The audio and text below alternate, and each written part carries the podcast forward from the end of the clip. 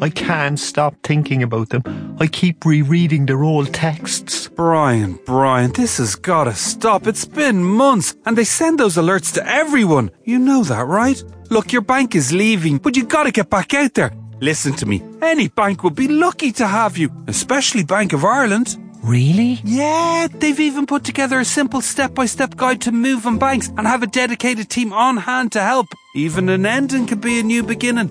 To start finding your new banking partner, download our step by step guide to moving banks. Search Bank of Ireland Big Move. Begin. Bank of Ireland is regulated by the Central Bank of Ireland. The Hard Shoulder. With Nissan. Number one for petrol in Ireland. Number one for electric. Nissan. Innovation that excites. This is Newstalk. Well, welcome back to the Hard Shoulder. Regular hard bitten listeners will know that we found uh, round off the week's output by completing uh, between now and seven o'clock the final furlong. It is a great pleasure to welcome for the first time off the ball as John Duggan uh, Spurs fans, but we all have our crosses to bear in life. Uh, great talker. We'll be uh, welcoming him.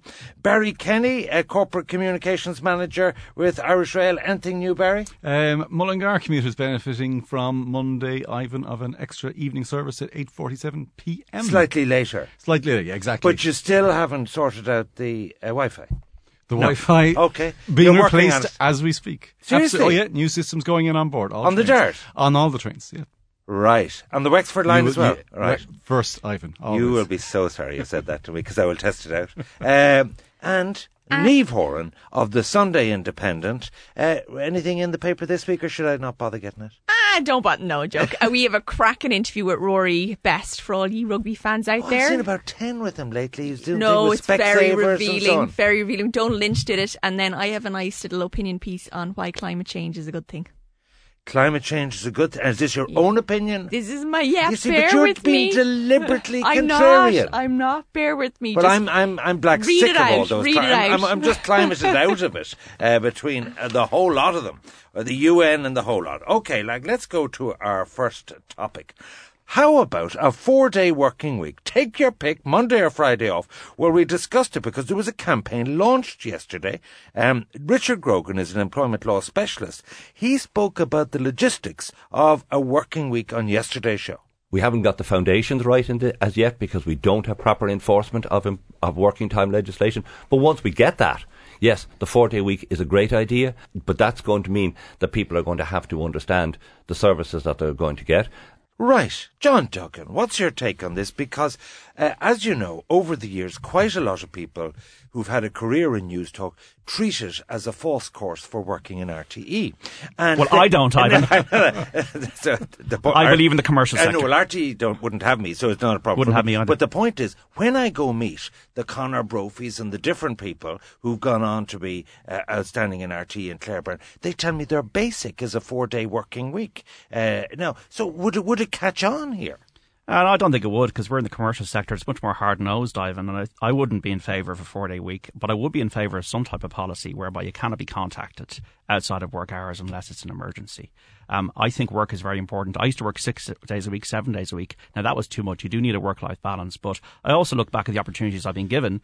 I went to the World Cup, I went to the Rio Olympics. Those things wouldn't have happened if I hadn't worked extremely hard. I think the bigger issue, and it's not about four day weeks, is I don't think uh, industries a, lot, a lot, an awful lot of people because they got families and that uh, are maybe in jobs that they don't love and they're in prisons.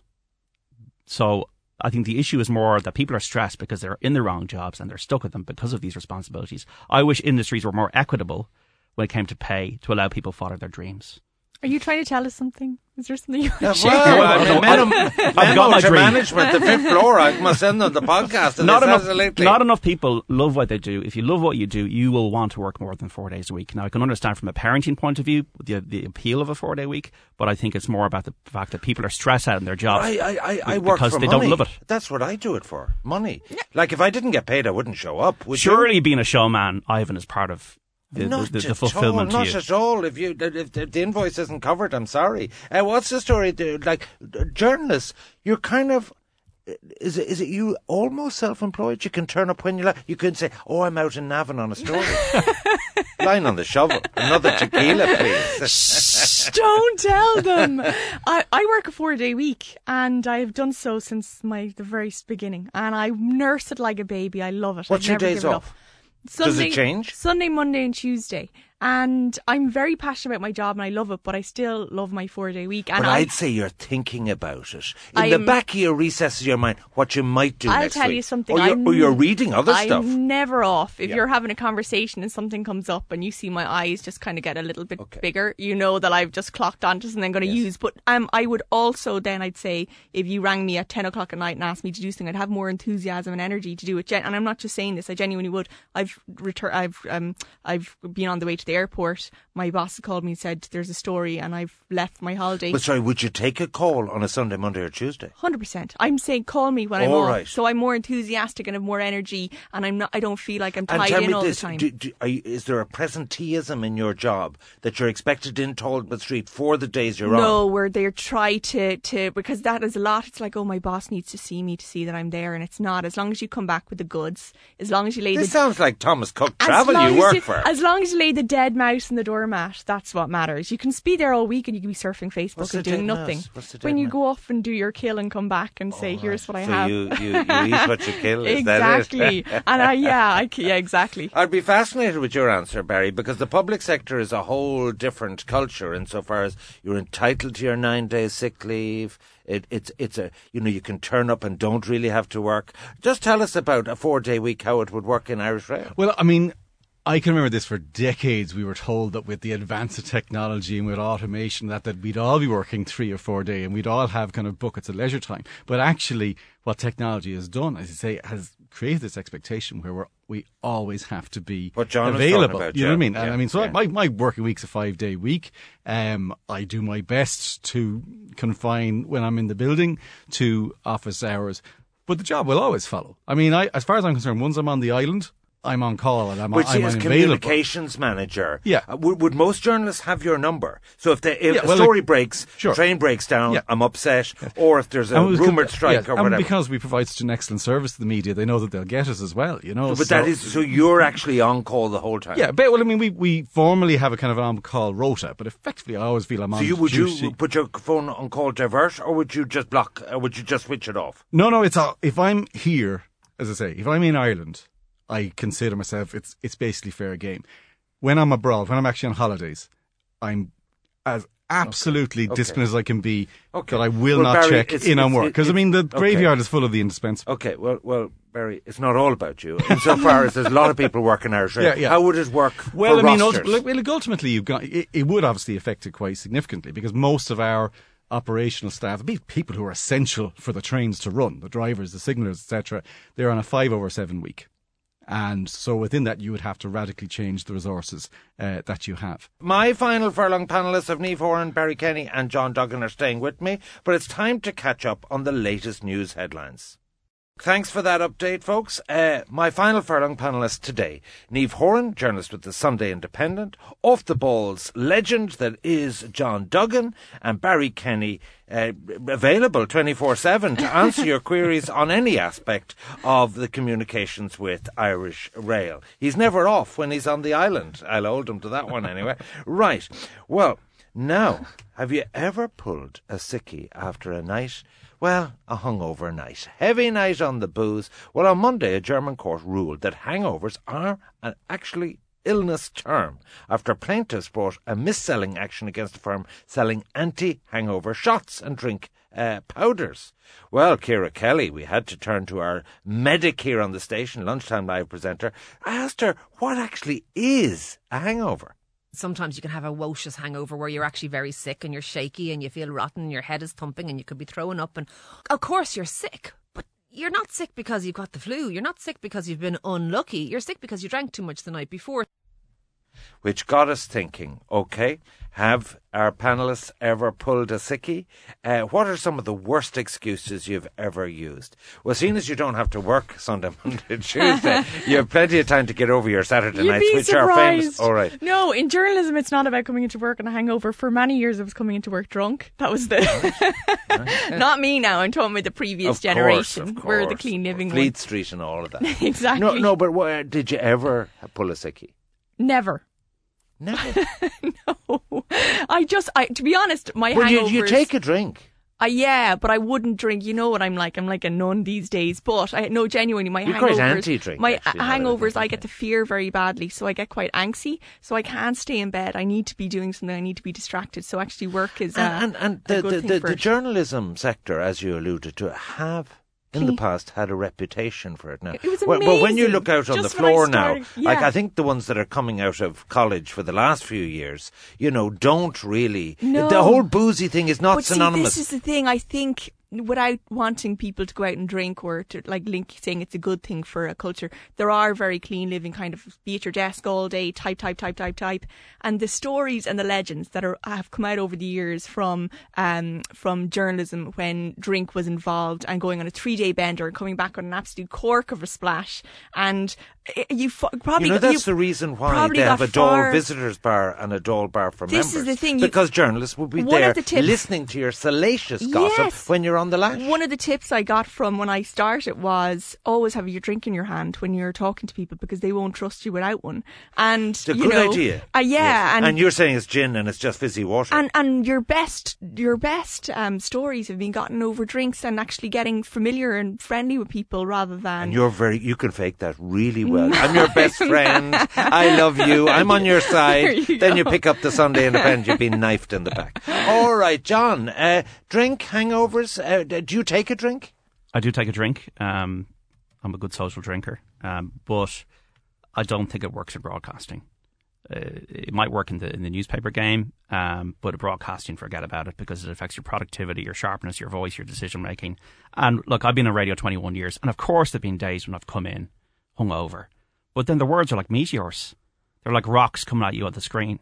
So you just can't do it. Back in the day, you know what I mean? Like there was a different culture. There was a different culture, and that, that was fine for the day. And uh, you'd hear the stories of journalists, uh, especially editors, they're going out for the pint at lunchtime and then coming back and doing the paper. Uh, but I just think I think for broadcasting, it's different. It's a depressant. You don't do your best work on it. You want to be sharp as you're a broadcaster, Ivan. I know you're so sharp every day when you come in here. Um, I, I also think it's important to respect and savor a drink, and I might, might sound a bit like uh, sanctimonious here, but I think drinking on your downtime is a better option. Uh, coming into work hungover is just a waste of the day because you're not your best. Well, I, w- I was actually uh, doing this drinks conference, and they told me there's been a revolution uh, back in the day uh, in Enniscorthy growing up. Saturday night, people would go out with the lads, and they Friday night, Saturday night. But Sunday night, they would have music in the pub, and couples would go out. And it has completely ended. The people are so work focused now. Sunday night trade has just disappeared. So I think that, you know, I think people now regard, you know what I mean, a complete segregation between their socializing and their work life. Yeah, and, and that's probably a good thing. It might be a little bit boring and dull to say it. Um, we all want to hang off the chandeliers. I can do that the, with the best of them. Um, I do think sometimes it, it can be great uh, just to have a like, to break the ice with people if you're going out with people in the industry, Yeah. in sport and that kind of thing. But generally, you demark that from your broadcasting. Yeah, yeah. No, no, I, I- I think there's no question of that. Um, d- d- do you think it is a, a, a clinical condition that we should uh, do as the Germans do for It's- Oktoberfest? No, actually, it's interesting. I worked uh, when I did a summer working in uh, Germany in 1991. Our factory had its own microbrewery. Um, it was in uh, it was actually in Bavaria, just Yeah. outside, and everybody had a drink at lunch in this factory. And Just one? Yeah, yeah, And it was one. free? Just one. It was free because it was from it was from the factory's Yeah. uh. No, I, I I don't think it is. And look, I work in a company that has very strict alcohol and drugs regulations. Any one of us in the company, myself included, ca- can are liable to random drug and alcohol testing at work uh, because obviously the, many of the roles are safety critical. And do are- they enforce it? Oh yeah, I was random Now, I understand last- why you would for drivers, yeah, but for communications No, but I mean, effectively, managers? because we have that expectation of uh, of all of our safety critical personnel, uh, it is about equality of treatment across the company. So I was actually at the Rolling Stones concert in May last year in Croke Park, and I had two drinks before it, and I said, "No, that's it. I'm going to the concert. I have to be right for work in the morning." And lo and behold, the next morning I was called out for the for the random test. My God. So um, it And is. someone just say- knocks on your door and say, Barry. Well, the, the, the test just come into the building or the, the, and the what if you were just like a, a road test, slightly over it? Would, would you? You're subject to disciplinary, absolutely. You know, and it's it's very clear, and there, we have a responsibility to, to the wider world and then internally. So if I know like what it does to me is it takes out all So spontaneity. they obviously told you, uh, no, Barry, no, tomorrow no. will you be Absolutely tested? not. Yeah. How, If it- if how- it how takes many of the tests come back positive? That's what I want to know. very, very few. And actually, there's quite a difference between Erin Erin employees and contractors. I think actually it may even been Sunday another reported about this uh, previously. Uh, but because that culture is so strong. Uh, internally, it is a very, very low uh, rate that we have. So it's it, look, it's it's critical. What it means is, if I know I'm going to be going out, if I know I'm going to think, I will take the next day off. It's as simple as that. Right. Well, they do say eight hours and you're okay. Yeah, but I mean, there's the scale, isn't there? You know, Right. John was hanging off. Well, we've such an abstemious uh, panel today. I'm going to have to move on from that topic. Well, in fact, my panel of Niamh Horan, Barry Kenny, and John Duggan are staying with me. We'll have more after this quick break. Welcome to the final part of the final furlong. My guests today, Niamh Horan of the Sunday Independent, Off the Balls, John Duggan, and Irish Rails, Barry Kenny. Well, here we go again. The millennial generation are having a moan. This was a global survey, a massive survey involving 42 countries, 13,500 uh, millennials. And it, millennials defined by date of birth 1983 to 1994. And it, it came back that they're not overly happy. They uh, got it harder than previous generations. John Duggan, what's your take on millennials? You're surrounded by quite a few of them. Millennials are just like any other people, but I think the issue here, Ivan, is people are addicted to their phones and they can't switch off. They're addicted in shops, they're addicted in restaurants, they're addicted in pubs, they're addicted in public transport. And I think there's an underestimation of the revolution that social media and phones has, has wrought. I dropped my phone in the cafe last night and was panicking immediately because this is my phone, this is my this is my life, this is my office. And imagine you'd social media when 9-11 happened.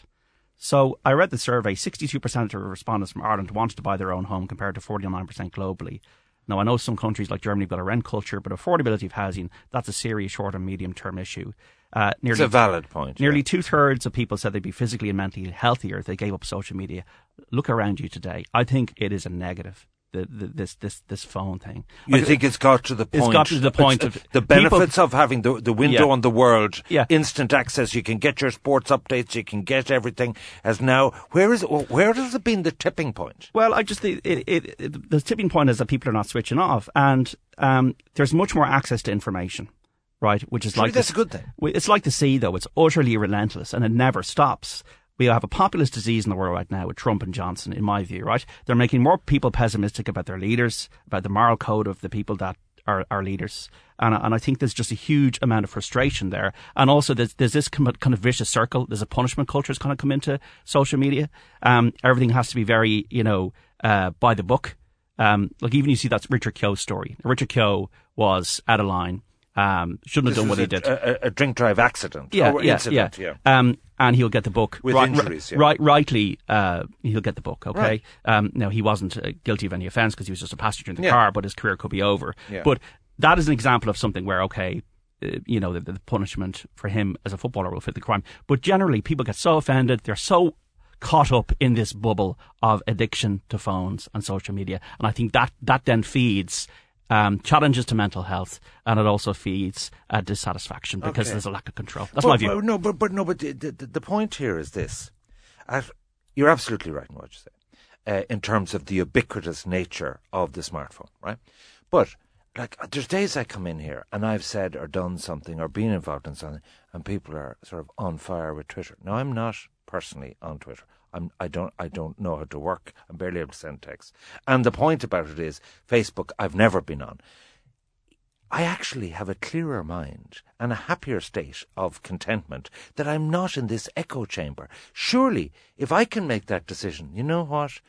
I understand the commercial and the, I'm sorry, I will Google It's things an on addiction. Wikipedia. Do you agree with me? It's an addiction, Niamh Yeah. Barry. Oh, absolutely, yeah. But I think in other ways that we're more on top of our mental health than other generations. You know what I mean? We're more clued in. We're more willing to talk about it, and um, I just think we're more enlightened about things. We don't act out all our old stuff, you know, on you know on people in the same way maybe generations would before. Do you know For what I mean?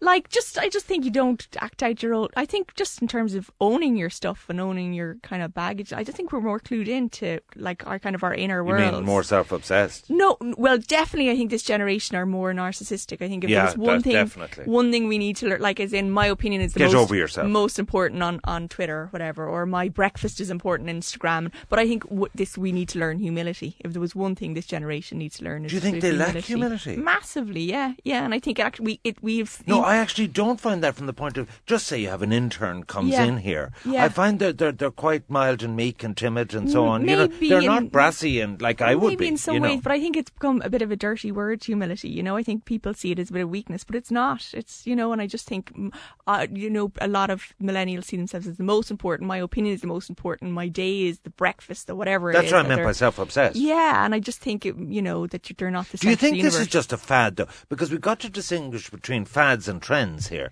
Is this something that will just come around? Yeah, I I can see more and more people I know getting off Facebook, for example. Getting off, I came off Instagram, I came off Facebook. Um, you know, I'd be more aware now of my, my phone use and stuff like that. Do you think yeah, you have a better quality of life? Oh, massively! I was dr- comparing despair. That's what it was. And tell me, do you think the difference between virtual friends and real friends, in terms of you might, if you're so obsessed, as John says, with virtual life, you miss out on real friendships? I think there's no such time. thing as a virtual friend. I think there's a nice little checklist that you can do. I mean, do you go to somebody's Followers house? You and- know, yes, do you yes. tell them if you've had a bad day? You know, there's kind of real life checklist, and I think a lot of these friends in inverted commas don't stand up We, to that. and that real life checklist doesn't actually change Mm.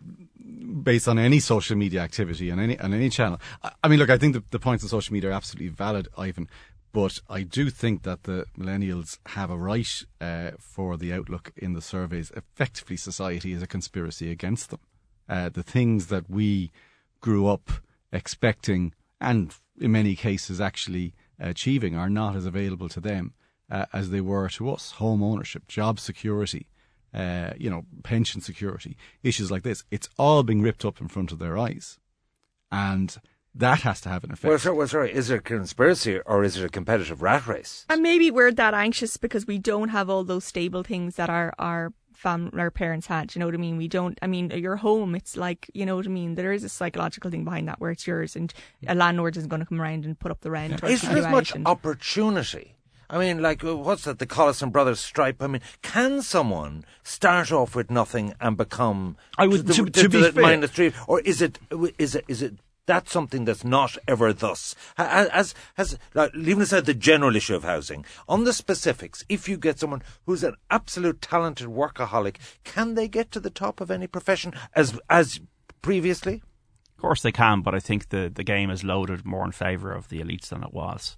And the the one percent. Um, it almost kind of strikes me, uh, Ivan, as you remember the graduate with Dustin Hoffman that he's banging on banging on the window at the end, and that, that's what I almost kind of feel like the millennial generation feel, and that, that there's nobody listening to them to break the glass and to have a more equitable society. And back to what I said at the very start of the the final furlong, that industries are not equitable enough when it comes to pay uh, allowing people to follow their dreams. I think there's a huge frustration around that. And this phone, which I'm picking up here Yeah, now, you can't see it, is not helping matters. Yeah. like there's No, a pub, there's I a pub, that. there's a pub that says we don't have Wi-Fi because we want people to talk to each other. Right. And there's another pub uh, that says okay, we got a sandwich board which says 3D Tinder. Three, what? 3D Tinder, as in talk to, Means- talk to Explain- each other. I need you to. 3D uh, Tinder oh, oh, I means see, it's yes, actually yes, yeah, real yeah. life See, I'm a slow learner Yeah, when it comes to yeah, Tinder. You know what I mean? All right, let's go to our final topic, which is, is quite amusing. We are Brexit fatigued out of it, but there was an interesting story about biscuits. Right, it could be crunch time for biscuit fans, as a no-deal Brexit could bring about shortages in tea time treats. Maryland Cookies, Wagon Wheels, the maker, British, Burton's Foods, have been stockpiling ingredients ahead of uh, Brexit because sales have shot up and therefore we might be without certain sweet treats that we import. So the question is, what is the favourite bicky of our panellists? Is it a traditional hobnob, a rich tea, a jammy dodger? Barry, what's your sweet indulgence? Um, well, g- back in college days, I always found a packet of bourbon creams when you were short on the dough. uh, was a good substitute for an And evening would you meal. be would you be a dunker or a non-dunker? Oh no, no, no, no, no! Direct, you know. I mean, it was. Yeah, but, but they kind of melt, you know, when No, you yeah, dip yeah, them in the tea or the coffee. No, no, no. I'm a Absolutely savor. myself, But now. when it comes down to it, the chocolate hobnob, I don't understand how we don't have like altars to it. It's just a magnificent I product. prefer the one because the you eat more of them if without the chocolate. You get the oaty taste. No, it's that whole dryness in your mouth and everything's sticking to the top of your If it's you mouth. dunk it again. there's No, no, no. dryness. But the chocolate upsets And what that, about you know? uh, something stronger than like a Mars bar or a nice slice of Victoria sponge? But it's very like a classy person like me. Very traditional. I wouldn't have had you going back that far. No, Well, uh, I'm Downton Abbey The, the toffee pop. Then, if I if, if if child me was looking at this, the toffee pop would be the existential threat. Like that was the absolute treat. Because you get the chocolate, the biscuit, Yeah. and the toffee. Yeah, there was something caramel. kind of that that felt like you know reaching the elite was actually to get John. a toffee pop. Jaffa cakes. Jaffa cakes. They're one of the products under threat from this um, nonsense and inconvenience. You've researched is- this, obviously. I have, yeah. Well, Fairy Liquid is another one. Um, um, maybe some Marks and Spencer ready meals you could freeze, but generally Jaffa cakes because I'm, I'm I buzz them. I'm like a buzz saw with them. I'm mow them And would down. you would you dunk them?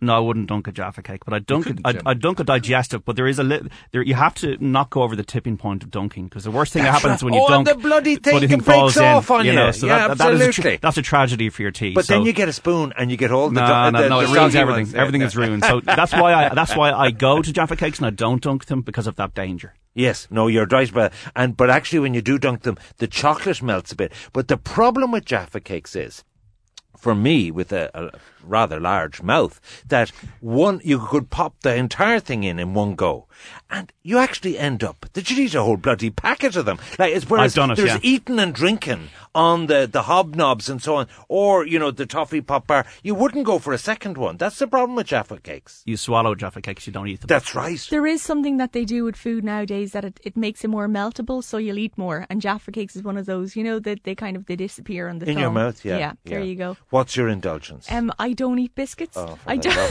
however, What, you however, killed the moment. No, I'm, I'm sorry. I'm no, sorry, there's there no is- coming back is- from I this. can I just say there is a goat's yogurt that I'm going to miss a lot that won't be around anymore. A goat's, yogurt. I'd say it's bitter. It's beautiful. and as twisted as you can It's get. like Some of sex in a those are so sour.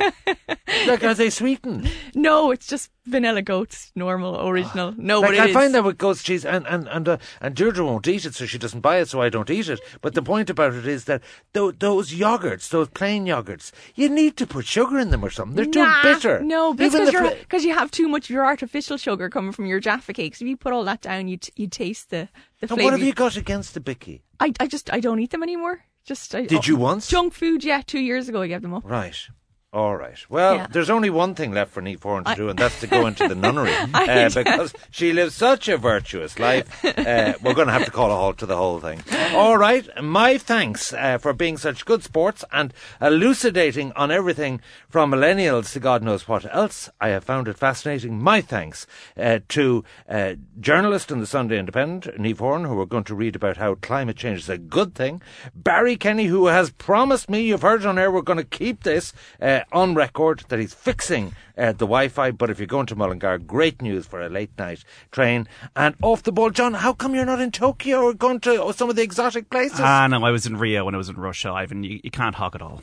Right, right. Well, Also, I, I wouldn't have been able to go on the final furlong. Well, Hey. there are some things you just knock it out of the park. My thanks uh, to one and all. And that's your lot from the hard shoulder for this week. My thanks to the production team, Mark Simpson, Ashling Moore, Dan Flanagan, Roisin Davis, and Siobhan Walsh. Off the ball. Yes, is up next. I'll be back on Monday at 4 p.m. Have a great weekend and thanks for listening.